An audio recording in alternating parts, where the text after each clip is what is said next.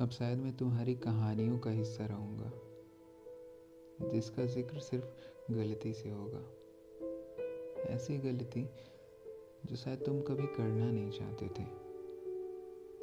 और एक ऐसा बीता कल जो तुम कभी याद नहीं करना चाहोगे, या शायद चाहते हुए भी भूल नहीं पाओगे।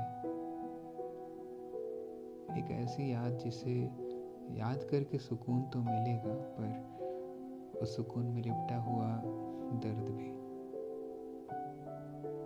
पर कभी कभी लगता है कि क्या तुम्हारे पास मेरी यादें भी होंगी? क्योंकि तुम ही कहते थे कि तुम अपने बीते हुए कल में नहीं, अपने आज में रहते हो। और जिन यादों में सुकून से ज़्यादा दर्द मिले, उन्हें भूल जाना ही बेहतर। शायद शायद ये सही भी है। कोई बीती हुई कहानियों को याद करके अपना आने वाला कल क्यों बर्बाद करेगा? जिस सफ़र की कोई मंजिल ही ना रही हो, उस सफ़र को कोई क्यों याद करेगा? हाँ शायद तुम सही थे।